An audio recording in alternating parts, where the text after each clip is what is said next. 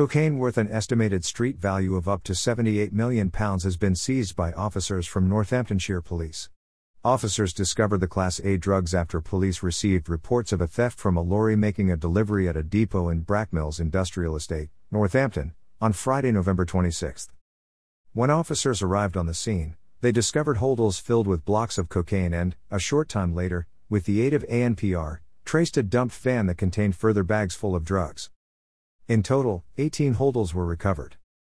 An investigation has been launched to establish where the cocaine came from and who was transporting it.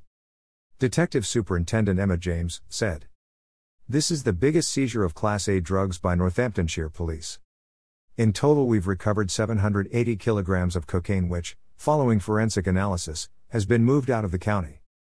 This was a large scale transportation of Class A drugs, and our investigation will be looking at who was responsible for bringing it into Northamptonshire and what their plans were for distributing it.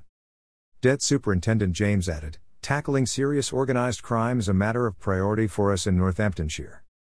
People may think that buying cocaine for a night out isn't an issue, but the organized crime gangs involved in distributing Class A drugs are often also responsible for other forms of criminality, such as modern slavery and the coercion of vulnerable people to house and deal drugs, violence, and firearms offenses.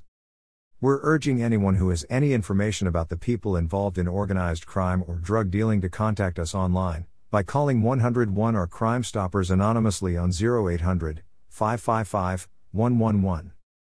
Four people, three men and a woman, have been arrested in connection with the investigation and released on bail, pending further inquiries.